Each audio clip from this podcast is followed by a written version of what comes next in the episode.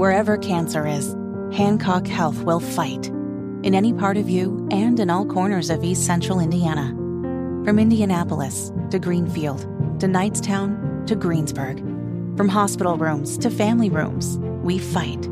With technology and medicine, with care backed by the wisdom of Mayo Clinic.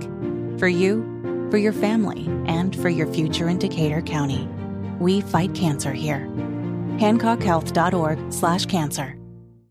Guess who's back? You're listening to the Hammer and Nigel Show. Number three, right?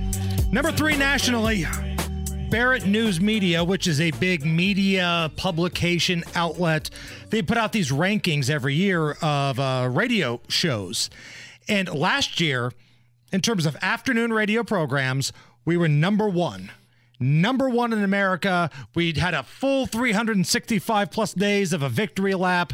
This year, we fell a couple spots to number three. I think the way they, they vote is they've got a bunch of radio executives and program directors across the country that vote for these kinds of things, different categories. So Right. I wasn't expecting to get number one again, although, I mean, I don't know. I think we're better than some of those other guys I've never even heard of. Oh yeah, we're better than the two dirtbags ahead of us, but we're incredibly grateful that uh, Barrett News Media chose us to be on the podium. Right? Last year, we cut down the nets, we held up a championship banner. I'll take it. We've got one hanging in the rafters.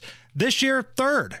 And when you look at this radio program here, this little nickel and dime pony show uh, that we call the Hammer and Nigel Show, man, we are incredibly grateful to anybody that tunes in. Because in addition to winning national recognition, the latest ratings came out a couple days ago. Number one, That's all I care about, really. yeah, I mean, 25 to 54 men, 35 plus, 6 plus, multiple categories. We are number one. And we're not just competing with talk shows.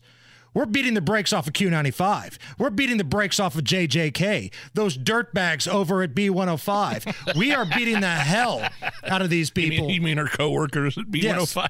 I said what I said, and I mean what I said. Um, so thank you so very much. I wanted to make sure I got this out. Today's my final day here until next year. Like Rob Kendall, I got a crap ton of vacation time that's Oh, yeah. use it or lose it. So I'm going to use it so I don't lose it. Uh, so today is my last day until January 2nd. No, that's a shame. I know you're going to have to actually do some work now. I know. So thank you very much to everybody that listens to this program every single day. Tell your friends.